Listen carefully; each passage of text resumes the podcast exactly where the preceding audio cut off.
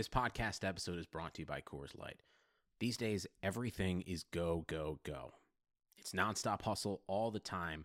Work, friends, family expect you to be on 24 7. Well, sometimes you just need to reach for a Coors Light because it's made to chill. Coors Light is cold lagered, cold filtered, and cold packaged. It's as crisp and refreshing as the Colorado Rockies. It is literally made to chill. Coors Light is the one I choose when I need to unwind. So when you want to hit reset, reach for the beer that's made to chill. Get Coors Light in the new look delivered straight to your door with Drizzly or Instacart. Celebrate responsibly. Coors Brewing Company, Golden, Colorado. Love a good deal? Sail into the season at Banana Republic Factory's Mega Labor Day Sale. Entire store 50 to 70% off. Dresses from $19.99, polos from $16.99. Find your nearest store or shop online only at Banana Republic Factory.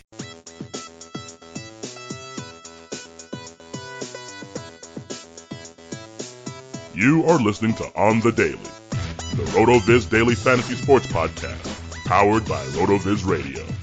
Hey everyone, I'm Matt Freedman, Matt at the Oracle of the Action Network and RotoViz. Welcome to the February 23rd, 2018 NASCAR edition of On the Daily. I'm joined by Dr. Nick Giffen, an owner of RotoViz, a PhD in mathematics, a three-time qualifier for the DraftKings NASCAR main event, and one of the best NASCAR DFS players in the world. You can follow him on Twitter at RotoDoc. Nick, how's it going? Hey Matt, I'm doing great. Uh, we are now on to kind of the bulk of the NASCAR schedule. We've got that restrictor plate race, Daytona behind us. First mile and a half of the year, first of many. So uh, it's going to be good to get a lot of information this weekend and make sure you know pay close attention to practice and things like that. But uh, yeah, I'm excited just because we start going on a tear of, of, of races here. I mean, we do have a week. Love a good deal? Sail into the season at Banana Republic Factory's Mega Labor Day Sale. Entire store 50 to 70% off. Dresses from $19.99, polos from $16.99. Find your nearest store or shop online only at Banana Republic Factory. Off in the end of uh, end of March, but we got you know pretty much racing from here on out, and it's uh, going to be more normal tracks than you know restrictor plates and road courses uh, these days. So that'll be good. Yes, we are entering the jungle here. Uh, let's let's get started. Uh, but first, let's sort of look back just a little bit. Uh, this week we had our first midweek podcast. Uh, I thought it went pretty well. It was good. We're we're getting warmed up here, but uh, so for everyone who's uh, you know kind of newer to the show, uh, be sure to listen to that previous episode because we do a preliminary breakdown of everything about Atlanta, uh, the track, the stats, the people should be keeping an eye on. Uh, but now that the drivers have one practice under their, their belts and they have qualified, uh, we're going to break down the slate in more detail. And by we, I mean Nick. So, Nick, qualifying just happened. We're recording this right after qualifying. Uh, what is your instant reaction? Yeah, so I guess my instant reaction to both practice and qualifying um, is that I was, I guess, a little surprised by the Toyota's lack of speed in practice, but then seems like they made up for it a little bit in qualifying. Hard to tell completely. Uh, and then, uh, you know, I think the, the, really just keep an eye on the manufacturer battle. Um, you know, Chevy, Ford, Toyota. What are the different things going on there? So, uh, yeah. And then the other thing I guess we'll have to take away is the early takeaway is we're still gonna have to worry about inspection issues this year. So I'm sure we'll talk about that more as the show goes on. Yes. So uh, you just mentioned uh, kind of the, the difference between the different types of manufacturers. Uh, so Toyota, Chevy, Ford. Uh, Chevy and Ford seem to have a leg up over over Toyota. Uh, are there any specific teams uh, out of the Chevy and Ford stables that you think we should be paying attention to this weekend? Yeah, I thought it was interesting because, um, like I mentioned, in first practice, the Toyotas were a little bit slower maybe than uh, we thought they would be. And then in qualifying, they did place, you know, all of the Joe Gibbs racing cars plus, uh, well, actually all the Joe Gibbs racing cars made the final round of qualifying. So tough to say, um, you know, that the fact that they looked a little, little slower earlier in practice, and even in the first qualifying session, they didn't look as quick, but later in qualifying, they seemed pretty good. So if you look at practice, you know, the Toyotas were sixth. Uh, the first Toyota was sixth, and that was Denny Hamlin, and Truex in tenth, Suarez in thirteenth. Uh, you know, Kyle Busch was way back there in 20th and Erik Jones 22nd. But it's tough to say because you got different drivers and different agendas in opening practice.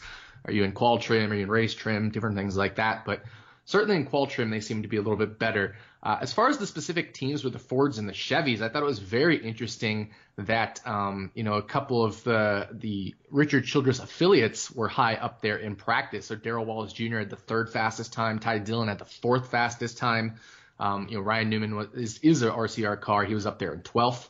So they definitely had some some drivers that were putting up some times. Now, of course, again, we're talking maybe uh, qualifying trim versus race trim. So tough to say completely, but uh, I thought that was a little bit surprising. And then, um, you know, I think in terms of the Ford stable, you got to look at Stewart-Haas. You got to look at uh, Penske, but Penske did have a mixed bag in qualifying.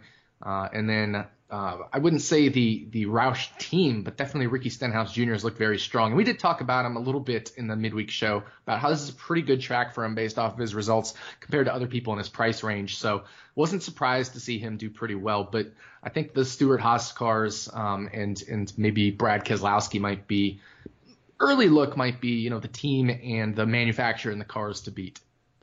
Uh, as far as Toyota goes, what do you want or need to see from them in the final practice on Saturday uh, to be comfortable that they aren't a step behind at Atlanta? So I think what I want to see from the Toyotas, and I actually kind of want to see this from the Hendrick cars as well, because the Hendrick cars weren't super fast. So of course, being Jimmie Johnson, uh, Chase Elliott, etc., that team right there. I'm not counting Kyle Larson and Jamie McMurray, which are Team Ganassi, but they do have you know Hendrick engines. I'm just actually specifically talking about the four Hendrick cars. So them and the Toyotas. Uh, obviously, I want to see 10 lap averages uh, be be very good because as we talked about in the midweek show, both single lap and 10 lap speed are important. How do the tires, um, you know, wear on these these cars? You know, do the Chevys have an advantage in the long run, or maybe they don't? same with the Toyotas. It seemed like the Toyotas got stronger and stronger as qualifying went on, and they're on kind of you know the same set or similar uh, tires in different sessions. So. Uh, you know, I think the Toyota is getting better as qualifying went on might be an interesting sign for them. So I'd really like to look at those 10 lap averages. That's where we're going to know the most. Uh, and then make sure you actually watch practice if you can. If you know you're listening to the show, make sure you watch practice because that's where you'll get just as much information as just looking at the timesheet as well. What do they say about the Toyotas? What do the drivers, Toyota drivers that are interviewed say? Uh, what are they saying on Twitter? What are the commentators saying? Things like that. So I want to see good 10 lap averages from the Toyotas to be super comfortable with them not actually being a step behind. And actually also same with the Hendrick Chevys. Okay. Uh, we definitely have more that we're going to get to. Before that, I want to remind you that you can get a 30% discount to a special NASCAR pass through our NASCAR podcast homepage, rotoviz.com slash NASCAR podcast. With that pass, you get unlimited access to all of Nick's premium NASCAR content and your subscription supports the pod. Uh, also, now wouldn't be a horrible time to remind you that Nick is going to be doing a sports betting uh, piece at the Action Network that will be coming out uh, Saturday night, Sunday morning, somewhere in that arena, uh, looking at the uh, the NASCAR futures for the race and uh, you know making some some sort of advising type of statements. Nick, any uh, anything you want to say about that piece? I'm I'm excited for that piece. obviously um, you know, we put it out there in the middle of the week that we'll be doing this, and I've had some excited feedback for it. Um, and I'm excited because it'll be a cool way. You know, you mentioned earlier this this season with, um, for example, the Clash. You bet on Blaney because the model liked him. Took him again in the 500, and he was arguably the best car in the 500 uh, before that late late late race crash that he got involved in. But uh, so yeah, we'll be using the model. We'll be using some of the Rotoviz tools and uh, you know, just obviously general NASCAR knowledge to try to find value in NASCAR betting. So I'm I'm excited for it. Yeah, I'm excited. Going to uh, burn all my money. It's going to be fantastic. Uh, okay. Qualifying is over, as we mentioned, and the new inspection system, which uh, I think that's like one of the most fascinating stories of uh, the, the, NASCAR season. But the new inspection system, it's already gotten someone. Martin Truex, uh, he failed to pass inspection and so he is starting second to last in the 36 car field. Uh, so for cash games, that makes him basically an automatic start. What do you think that means for him in GPPs? Yeah, this is this is super interesting because a you've got Truex back there in 35th.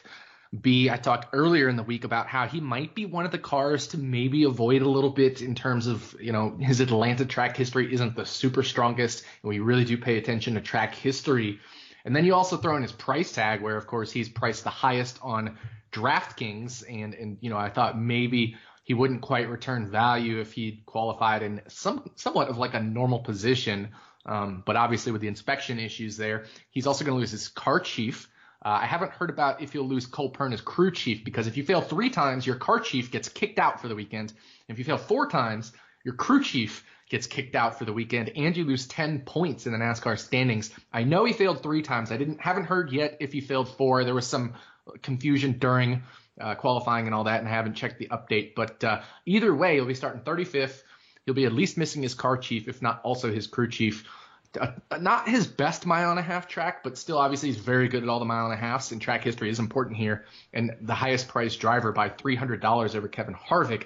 That said, he is Martin Truex Jr. starting dead last, the reigning NASCAR champion. You have to play a lot of them. Um, you know, obviously, we're gonna the amount you're gonna play Martin Truex Jr. is basically the DNF rate of Atlanta, but probably subtract some of that off as well because it's very unlikely that Martin Truex Jr. will have the same DNF rate as the back markers who bring that average up. So, uh, or, or some of the drivers like you know just more susceptible to crashing, Ricky Stenhouse Jr. types. So, I think you're probably going to want to play Truex Jr at least 75, 80% if you're multi-entering in GPPs. Uh, obviously, if you want to be a little uh, exploitative, I do think he will in the high stakes GPPs. He'll go at least that highly owned. If you want to be a little exploitative, you can go 70, 65% on him. But I really, really do think uh, that is is risky to only go 65, 70% on Truex.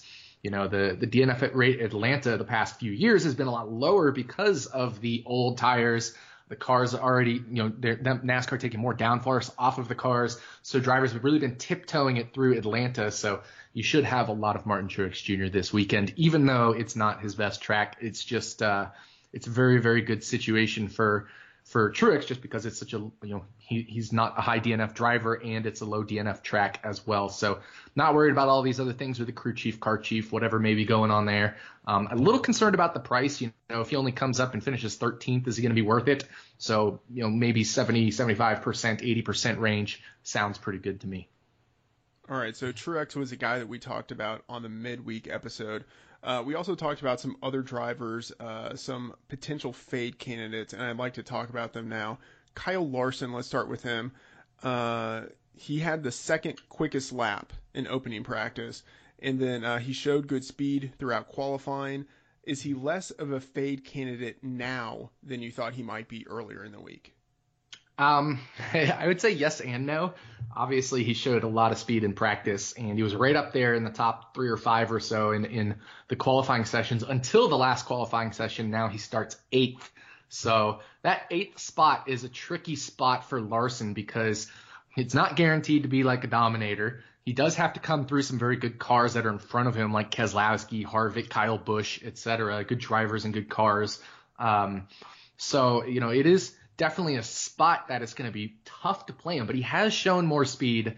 Obviously, can, can can't totally make judgment until we see final practice. But if he's showing just blazing speed in final practice, short and long run, you probably need to consider him because eighth still has some place differential potential, but uh, eighth is a kind of a yucky spot, so you don't have to go crazy on Kyle Larson.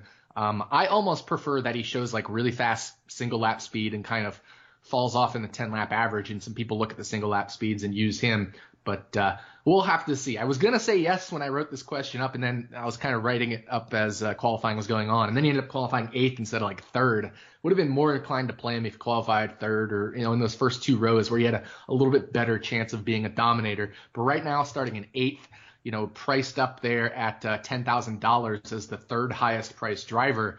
Not exactly in love with that situation. So now, I wanted to say yes, but then he ended up qualifying eighth, so now I'm kind of on the fence with Kyle Larson. Um, probably leaning towards more of like a, a, fade candidate for me, just based off of starting position and the fact that he's probably unlikely to be a dominator. Interesting. Well, someone who maybe could be a dominator, Kyle Busch, starting on the pole, uh, but he practiced only 20th. Uh, and then he made it into the uh, the final round of qualifying after posting the 12th best speed in the first round and then the sixth best speed in the second round. Um, what is your take on him as a DFS play before we see him practice on Saturday? Yeah, another really interesting situation here because, uh, like I mentioned with the Toyotas, they didn't look that great in practice, you know, in terms of single lap speed. Uh, if you look at, um, you know, did any of the Toyotas run 10 lap averages in opening practice? There were only six cars that ran 10 lap averages, and Denny Hamlin did post the fastest 10 lap time. So maybe a good sign there, but kind of have to reserve judgment. But the Toyotas did seem to be okay as the car got more and more tire wear. You know, the Kyle Busch's qualifying times relative to the field went got better from you know session one to session two to session three in qualifying. So did some of the other Toyotas. So they may be good on the long run, and if that's the case, I definitely don't mind playing Kyle Busch quite a bit uh, if he's going to have a very good long run car. Um, if if if it doesn't end up being the case with the Toyotas showing good long run speed, then I think Kyle Busch is actually an interesting fade candidate with Harvick starting right up there in the top two rows and Brad Keselowski starting fifth as well. I will say though, uh, another driver we're going to talk about, Ryan Newman, is starting on the outside pole.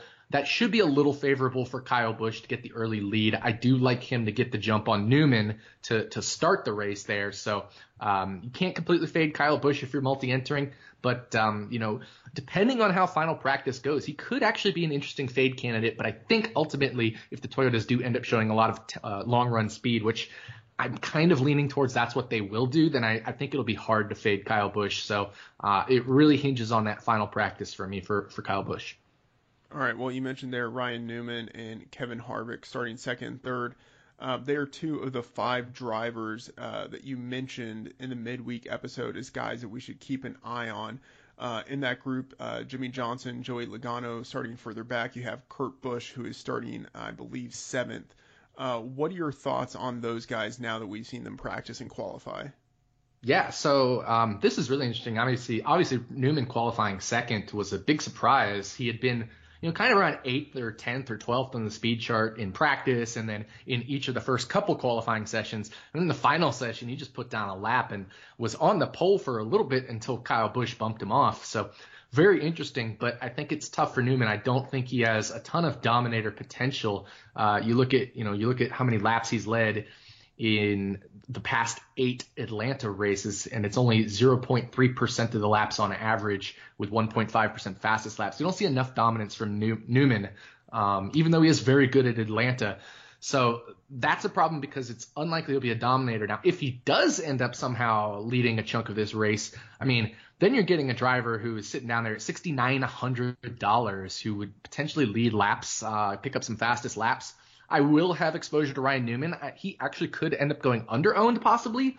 And if that's the case, then I will want Ryan Newman.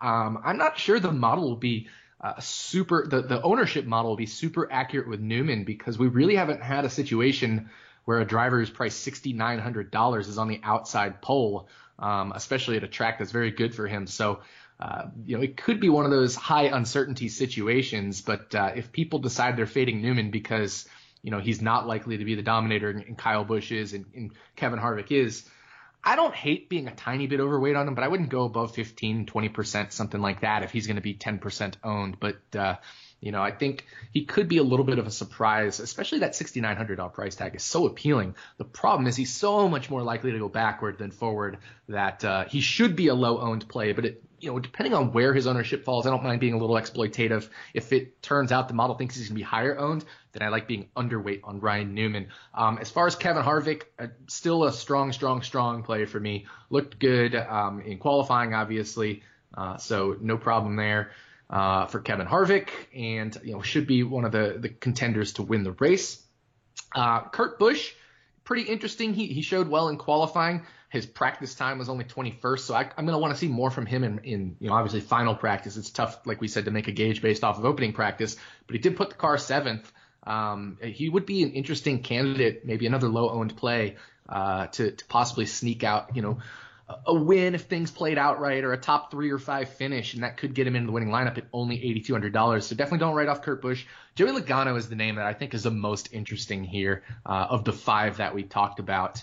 Um, Joey Logano qualified 16th, which is you know pretty good. There's a lot of place differential potential there, but there's a lot of bigger names that qualified behind him. Jimmie Johnson uh, in 22nd, Chase Elliott 27th, Ryan Blaney 26th those guys are going to absorb the bulk of the ownership in this higher tier, leaving Joey Logano maybe a little bit lower owned, especially you know, people seeing what happened last year with Logano, uh, I like him a lot as a GPP play, uh, especially if you know if if the Fords do end up being one of the better cars here this weekend, better manufacturers. Um, obviously, in the early going, they look like they could be the manufacturer to beat. Joey Logano did practice ninth in opening practice, but uh, again, tough to, to say there. But if he shows well in final practice, definitely he's a guy I want to be overweight on. All right, so I have a couple, you know, Freedman special follow-up questions. Uh, one has to do with Harvick, and uh, so given that he's starting third, and then given his track history, and then given that uh, practice historically for him kind of has meant almost nothing, like what does practice mean for Harvick tomorrow? Like if he goes out there and he's just not good, does that mean anything to you? Yeah. So when you say not good, I assume you mean in like terms of like times, right? Yeah. Yeah, because obviously, like you mentioned, we've seen Harvick sometimes he looks not good on the practice times and ends up being like the dominant car. Uh, well, that's because you know Harvick is a guy that really likes to just be comfortable. Um, he doesn't have to have the the fastest car in a single lap. He just wants to be comfortable. If you look last year, for example, at his practice times, 27th in the single lap average, you know, way down there in the 10 lap average, uh, and then you know, uh, the, obviously Harvick's been so good over the last couple years that, like you mentioned, the practice times aren't necessarily indicative of how he will race. Um, he finished ninth in in the race. He started first. Um, he led 292 laps. Was the dominant car despite looking terrible in practice. And uh, it's funny because the model shows that practice is very important. But Harvick is one of those guys that seems to buck the trend. I would still be pretty confident in Harvick if he practiced, you know, in the mid-teens or whatever. As long as he said he was very happy with his car, it's really important with Harvick to understand the talk around his car, uh, around his, you know how he feels about how his car is handling in practice and so forth. Interesting. Uh, another follow-up question. This one has to do with Newman. So you mentioned that previously at Atlanta he has raced well, but uh, he has dominated almost not at all. Uh, what I'm wondering is if you could give some more context to that. Um, for instance, has he been starting really far back in the field and he's, you know, as you mentioned, like he's raced well, but he hasn't really been in a situation where you would have expected him to be able to dominate. And now that he's starting second, is it possible that we could see more domination given how he's driven in the past? Yeah, that's that's actually um, a very good question. So I pulled up Ryan Newman's average starting position at Atlanta the last three years, and it and his average starting position is 4.3. So this shouldn't be a surprise wow. that he's starting this far forward. The problem is he hasn't really dominated. So um, you know, 0.3% laps led and on average over the past three Atlanta races, despite starting 4.3 average, only 1% of fastest laps.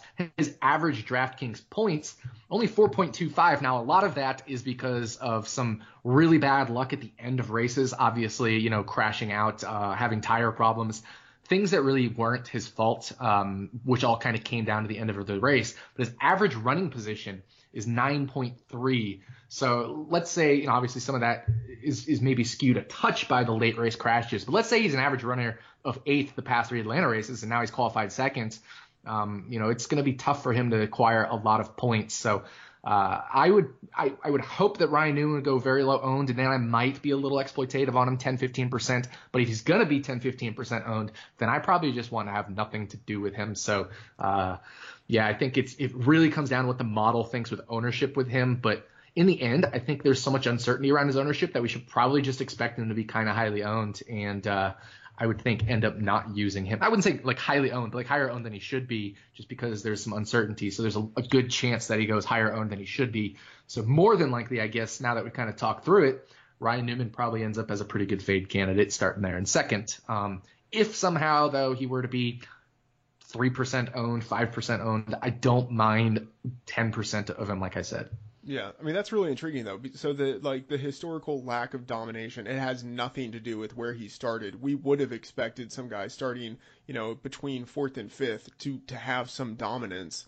Mm-hmm. Uh, so that that's pretty bad. And and there's, I mean, a, a guy starting second. Let's just think about so uh, two things. One, I would say historically, the guy who starts second probably still has some decent ownership as you know like a, a potential dominator. And then just coming off of last year where we had so many drivers, you know, the guy starting first and starting second, both of those guys historically uh, were having good races in comparison to what we had previously seen in other seasons. So maybe even just kind of like from people who, you know, were getting into NASCAR last year, uh, you know, some of them might just be tempted to go with, you know, the first driver and the second driver, or as Newman as an alternate to Busch, just because they think that it's what they should do.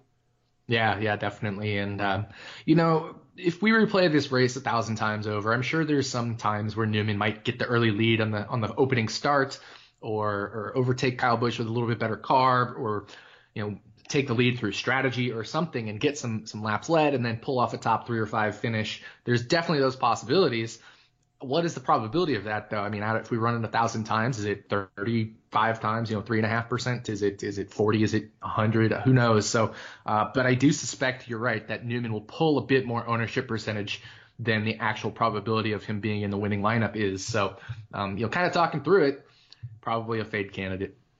All right. So, uh, other drivers we haven't talked about yet. Uh, any of them stand out either, uh, you know, from overperforming or maybe from disappointing?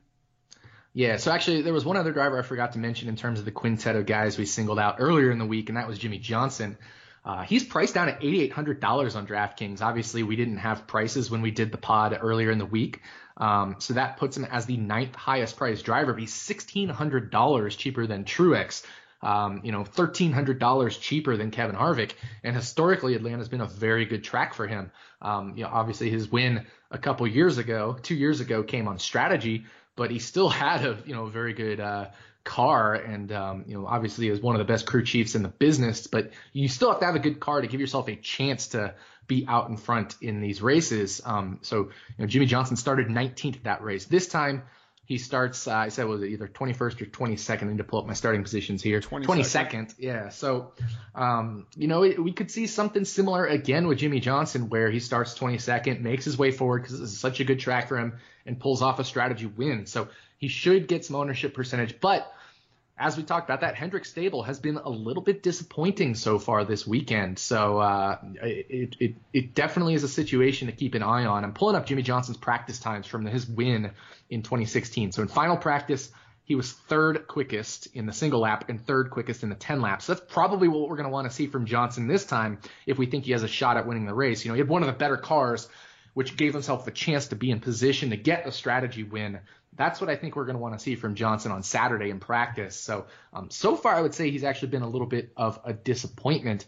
Um, some surprises, like I said, I thought uh, just the Stewart-Haas Racing stable in general very surprising uh, in a good way. All th- all four cars inside the top 11 in qualifying, and Almirola didn't even actually make a final qualifying lap uh, in the final session. He and Denny Hamlin chose not to go out on track, so they start 11th and 12th respectively, Almirola and Hamlin. Um, but uh, all four cars up there, so that's very interesting. Um, you know, obviously Aric Almirola uh, with a new team here. He is priced up at $7,800, so he is um, obviously getting the the bump from DraftKings just by being on this new team as well. But he is the cheapest priced of the drivers. Clint Bowyer is teammate 8,100, Kurt Busch 8,200, and then we talked about Kevin Harvick. So uh, very good performance from all of the Stewart-Haas Racing uh, stable you know, team there. Um, I think uh, a couple other names that that have been maybe a little bit disappointing. Obviously, just the whole Hendrick stable, um, and then uh, Ryan Blaney, I think, has been a bit of a disappointing name. Now, obviously, you do want to play him if he's starting that far back, but uh, he could be an interesting driver to go underweight on in GPPs if he doesn't show enough speed here. Uh, if we look at Blaney's history here at Atlanta, um, average, you know, average finish 21.5, average start 18 and a half, average running position 18 and a half. Not his greatest track. So, uh, you know, even though he's starting very far back, he could be an interesting candidate to go a little underweight because he probably will draw a lot of ownership. So some good, some good surprises, like I said, with the the uh, the, the um, Aric Almirola there, Clint Bowyer, uh, you know that whole Stewart-Haas racing crew, and then a little bit of disappointment there with Ryan Blaney. Um, and we shouldn't actually be surprised by that, but I, I think it's important for DFS because he could draw some some ownership percentage just because he is Blaney and a Penske starting way back there. Uh, another disappointing performance is your Daytona 500 winner, Austin Dillon. 25th in qualifying, didn't show a lot of speed in opening practice as well. So, uh, you know, I think it's going to be a tough race for Austin Dillon possibly. Hey, sports fans, football season's here, and it's time to get in on the action with MyBookie. MyBookie is the industry leading sports betting website that offers real Vegas odds on football, baseball, and all your favorite sporting events. You can take a side, the total, or even fantasy points props. MyBookie lets you bet online and win big. Did the game already kick off? Don't sweat it. MyBookie has in game live betting on every major league and event even esports. There's no better time to join MyBookie than today. Go to MyBookie to open an account and start winning. Use promo code CHAMPION when you register for your account and get a 100% sign up bonus up to $1,000 on your first deposit. Bet today. Visit MyBookie's website or call 844 866 2387. That's 844 866 2387. Check them out today and use promo code CHAMPION for a 100% bonus. Terms and conditions apply for entertainment purposes only. Void where prohibited. Hey, sports fans, football season's here, and it's time to get in on the action with MyBookie. MyBookie is the industry leading sports betting website that offers real Vegas odds on football, baseball, and all your favorite sporting events. You can take a side, the total, or even fantasy points props. MyBookie lets you bet online and win big. Did the game already kick off? Don't sweat it. MyBookie has in game live betting on every major league and event even esports. There's no better time to join MyBookie than today. Go to MyBookie to open an account and start winning. Use promo code CHAMPION when you register for your account and get a 100% sign up bonus up to $1,000 on your first deposit. Bet today. Visit MyBookie's website or call 844 866 2387. That's 844 866 2387. Check them out today and use promo code CHAMPION for a 100% bonus. Terms and conditions apply for entertainment purposes only. Void where prohibited. Okay, let's talk about dominators. Uh, who are your top candidates to dominate the race uh, with the caveat that we haven't had final practice yet? Yeah, I still think my number one candidate is Kevin Harvick. Uh, even though he's starting third and not first, he had the fastest car in the earlier practice in the earlier qualifying sessions. Um, but then obviously the final qualifying session, Kyle Busch and, and Newman got him but I still think he's going to be the driver to beat there. Uh, the most dominant performances in the past three years at Atlanta have come from Kevin Harvick. Average over the last three Atlanta races of 55% of the laps led. I mean, he's he's led over half of the laps at Atlanta we've run the past three years. So I still think it has to be Kevin Harvick. Number two candidate would be Kyle Busch, just starting on the pole there. And I think Brad Keselowski would be my number three dominator candidate. Has shown a lot of speed this weekend, uh, and I think Brad Keselowski, you know, up there in fifth qualifying position is very good. And, um, you know, he's had some good Atlanta history as well, one last year. So I think those are my top three dominator candidates. I have a question thinking about Harvick versus Busch, uh, especially on these mile and a half uh, quad ovals. How how fast normally can someone get by the leader? How many laps does that normally take? Um, it depends on the on the track, on the tire wear on the handling of the cars, but uh, I wouldn't be surprised to see Harvick maybe catch Kyle Busch after uh, anywhere between eight and 20 laps. Um, you know, obviously with the tire wear here, it could be even quicker at a track like Atlanta than maybe at a track like uh, Charlotte, which has new, uh, a relatively newer surface. Um, and it's and a lot more aero dependent. And when you have a lot more aero dependency, then it becomes a lot harder to pass as well. So little easier Atlanta. I wouldn't be surprised to see Harvick take over the lead six, eight laps, uh, or even as soon as six to eight laps, or as late as maybe like 20, 25, 30 laps, depending on the difference between Busch's and his cars. Uh, that's assuming he actually does have the best car there versus you know Kyle Busch. Mm-hmm. Uh, so other drivers uh, above 8,500, who do you like? Yeah, I mean, I think it Chase Elliott, you have to like him given the fact that uh, you know he qualified back there in 27th. Even with Hendrick's struggles, we know Chase Elliott is going to come through the field. Uh, he's just a, a, much better driver than that. You know, his Atlanta driver rating over the past three Atlanta races, 105.2, average running position of seven, uh, average finish of six and a half. So that's very good. And he historically hasn't started that well Atlanta, average starting position of 17 and a half. This is his home track. So kind of fitting the trends that we saw from him in the past. I think Chase Elliott, very, very good play starting in 27th position. Uh, I mentioned Jimmie Johnson. I like him a lot. Joey Logano, uh, of course, I mentioned at $9,000. I love being overweight on him in GPPs. And then I certainly think Kyle Busch, Brad Keselowski, as we talked about with the exposure there for dominators. Uh, and then obviously Truex, um, who's at 10,400, qualifying back in 35th. Erik Jones is a name that I think is interesting that we should talk a little bit about. Uh, he did end up 10th in final uh, in the starting lineup, I should say. Uh, so he starts 10th. And uh, I think if the Toyotas show a lot of good long run speed, Erik Jones could go under owned and pull off a top five finish here at Atlanta, $8,600, right above that $8,500 cutoff there. Uh, so, you know, could go under owned and um, not a, obviously not a cash game play, but in GPPs, I don't mind being overweight on Erik Jones if the Toyotas do show good long run speed in final practice. All right, so the drivers, let's say between 7,000 and 8,500, the mid-priced range. Uh, any thoughts on those drivers, either for cash games or GPPs? Yeah, well, I, you know, the top of that list there is Ryan Blaney, 8,400. I, I like the starting position as I talked about, but I think he'll go over owned. So I don't mind being a little bit underweight on him if he does go under owned. We'll have to see what the model says though, uh, in terms of his projected ownership percentage, but I wouldn't be surprised to see him go pretty highly owned. Uh, if you kind of go down the list a little bit further, Kurt Busch starts seventh, so that's a little tough to use him, even though the whole team has looked good and this is a very good track for Kurt Busch. He should draw some ownership percentage because of his track history, so I don't mind being underweight on him. Bowyer, tough to you know, tough to use him starting in ninth. Uh, Bowman is a name that I guess could be a little bit interesting. We don't have a lot of certainty around him with Atlanta. Obviously, his his Atlanta races in the past came with a much, much, much more underfunded team. So tough to say with him, but I think he's a driver we'll want to keep an eye on in practice. If he does show very well in practice, 18th starting position isn't that bad, and he probably will be very low owned. So um, I don't hate that play there.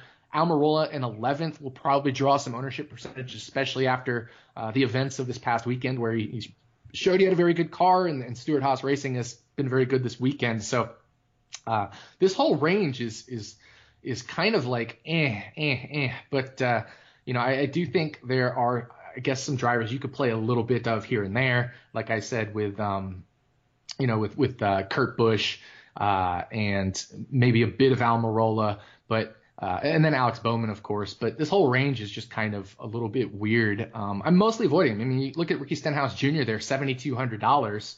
Uh, he starts in the sixth position it's a good track for him, but that's also probably why he qualified so well. So tough to play Stenhouse. And then the other two names at the lower port- portion of the $7,000 range, Austin Dillon and William Byron, um, are actually kind of interesting. Dillon starts 25th, but he's been so poor so far at this uh, this weekend. And William Byron is uh, obviously a rookie, so some uncertainty around him should draw lower ownership just because, again, um, we've got these Jimmie Johnsons, we've got these uh, Blaney's and Elliott's. So William Byron, I don't mind in a GPP, given the uncertainty around his performance, just because we don't really know his Atlanta performance in a Cup car. Okay, let's look at some of these uh, kind of value drivers, uh, six thousand to seven thousand. Anyone who's caught your eye there? Um, you know, I think uh, I think the driver kind of starting a little bit further back here, AJ Allmendinger in 21st could be okay, just because he is six thousand dollars. You know, if he moves forward to top 15 or something like that, that's definitely a good thing. So, uh, you know, AJ Allmendinger showed some speed in opening practice. He and his teammate Chris Buescher were inside the top 20, um, and then also that was kind of you know early on his first lap out. So, uh, uh, you know, a lot of cars put qualifying trim on later in the session and, and, and passed him. So there could be some hidden speed in that car there for, for Allmendinger. Um, so I don't mind playing him. Obviously, we talked about Newman at 6,900. Uh, Menard, not a terrible play at 6,800. He starts 15th, but uh, don't love his track history here, so probably a fade for me, given the fact that uh, you know I just think there are better plays. Ty Dillon is a name I think we should be using starting in 28th. Showed a lot of speed as I talked about in opening practice with the fourth fastest time, and the other affiliate, Darrell Wallace Jr., showing the third fastest time. Like I said, maybe these RCR cars, you know, with Newman doing something as well, these RCR cars and affiliates uh, have have a bit of speed. So um, I like Ty Dillon in this range. He's going to be a driver that I think should go highly owned, uh, just because he's probably the best play in this six thousand dollar range. Okay, finally, everyone's favorite part of the show: the Joe Dirt cheap drivers you like. And if you say Harrison Rhodes, I'm gonna throw up. Uh, yeah. Well, it'll be interesting to see what what's up with Harrison Rhodes in final practice. Um, just because if he actually shows any kind of speed, I guess you can't really ignore him. But he didn't. he didn't make a, a lap in uh, opening practice. He didn't make a lap in qualifying, so don't really know what's up there. But uh, yeah, probably not would be my guess, given the fact that they're not really making laps. But um, no, I, I think uh, Cole Whitt is a name maybe we could keep an eye on. Um, I, I, didn't show very well in opening practice, was super slow, but uh, they only ran six laps. So we'll have to see if he is that slow in practice. Obviously, don't play him, but uh, he is starting 32nd. Um, whereas, you know, a guy like David Ragan is starting 29th. But really, I just want to play the best drivers in this Joe Dirt cheap range. And for me, that's David Ragan and Matt DiBenedetto. They're priced 5600 and 5400 um, I also like Chris Buescher just because he is $5,900 and technically falls in this range, starts 24th, easily the best car of this range and the best value. So Chris Buescher, I really don't count him as a Joe Dirt cheap, just like mentally, but he does technically fall in the price range of a Joe Dirt cheap. So he's the best play. But then after that, it would be Ragan and DiBenedetto. Uh, McDowell is also very interesting just because he starts 17th, but I think that's too far forward for him. Okay uh, final question here roster construction. Uh, there are some good drivers, some expensive drivers who qualified poorly. Uh, so does that, uh, in terms of roster construction, mean that you are probably looking for more of a stars and scrubs approach, or uh, do you think there's still value in having more of a balanced lineup this weekend?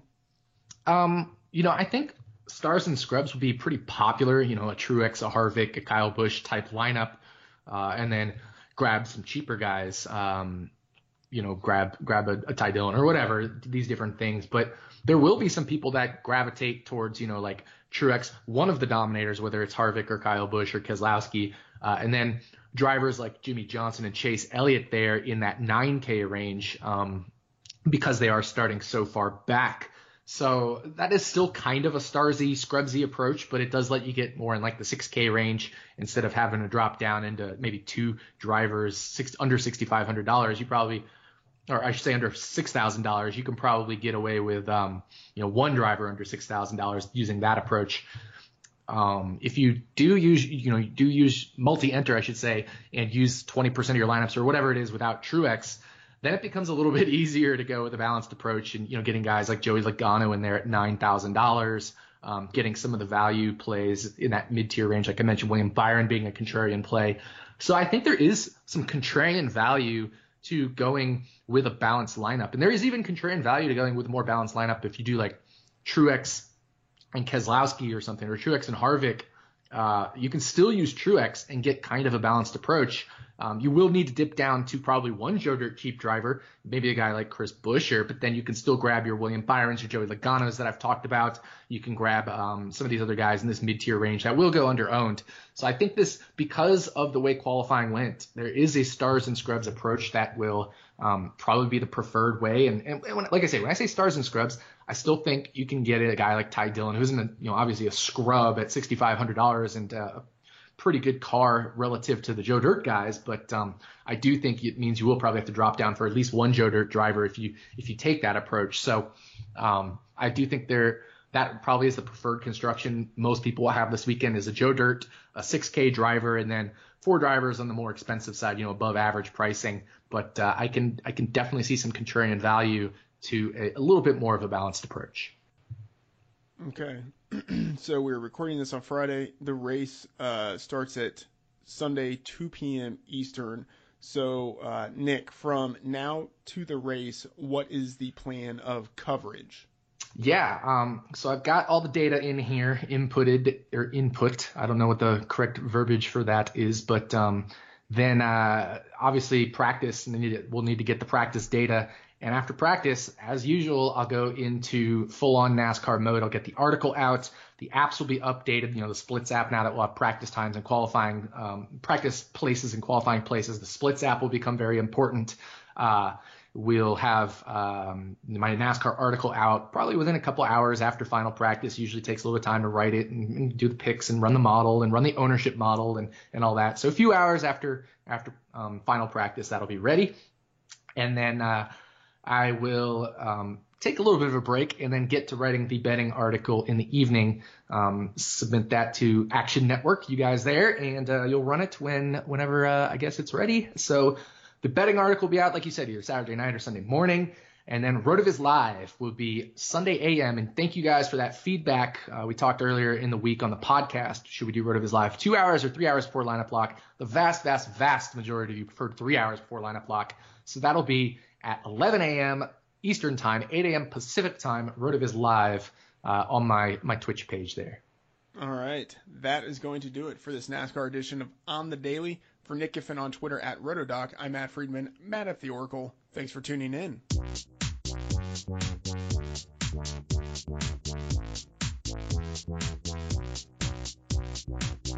Thank you for listening to On the Daily, the RotoViz Daily Fantasy Sports Podcast powered by RotoViz Radio. And special thanks to Randy E. Aguapo for the introduction. Please review the podcast on iTunes under the established RotoViz Radio feed. Contact us via email on the daily dfs at gmail.com and follow us on Twitter at on the daily dfs.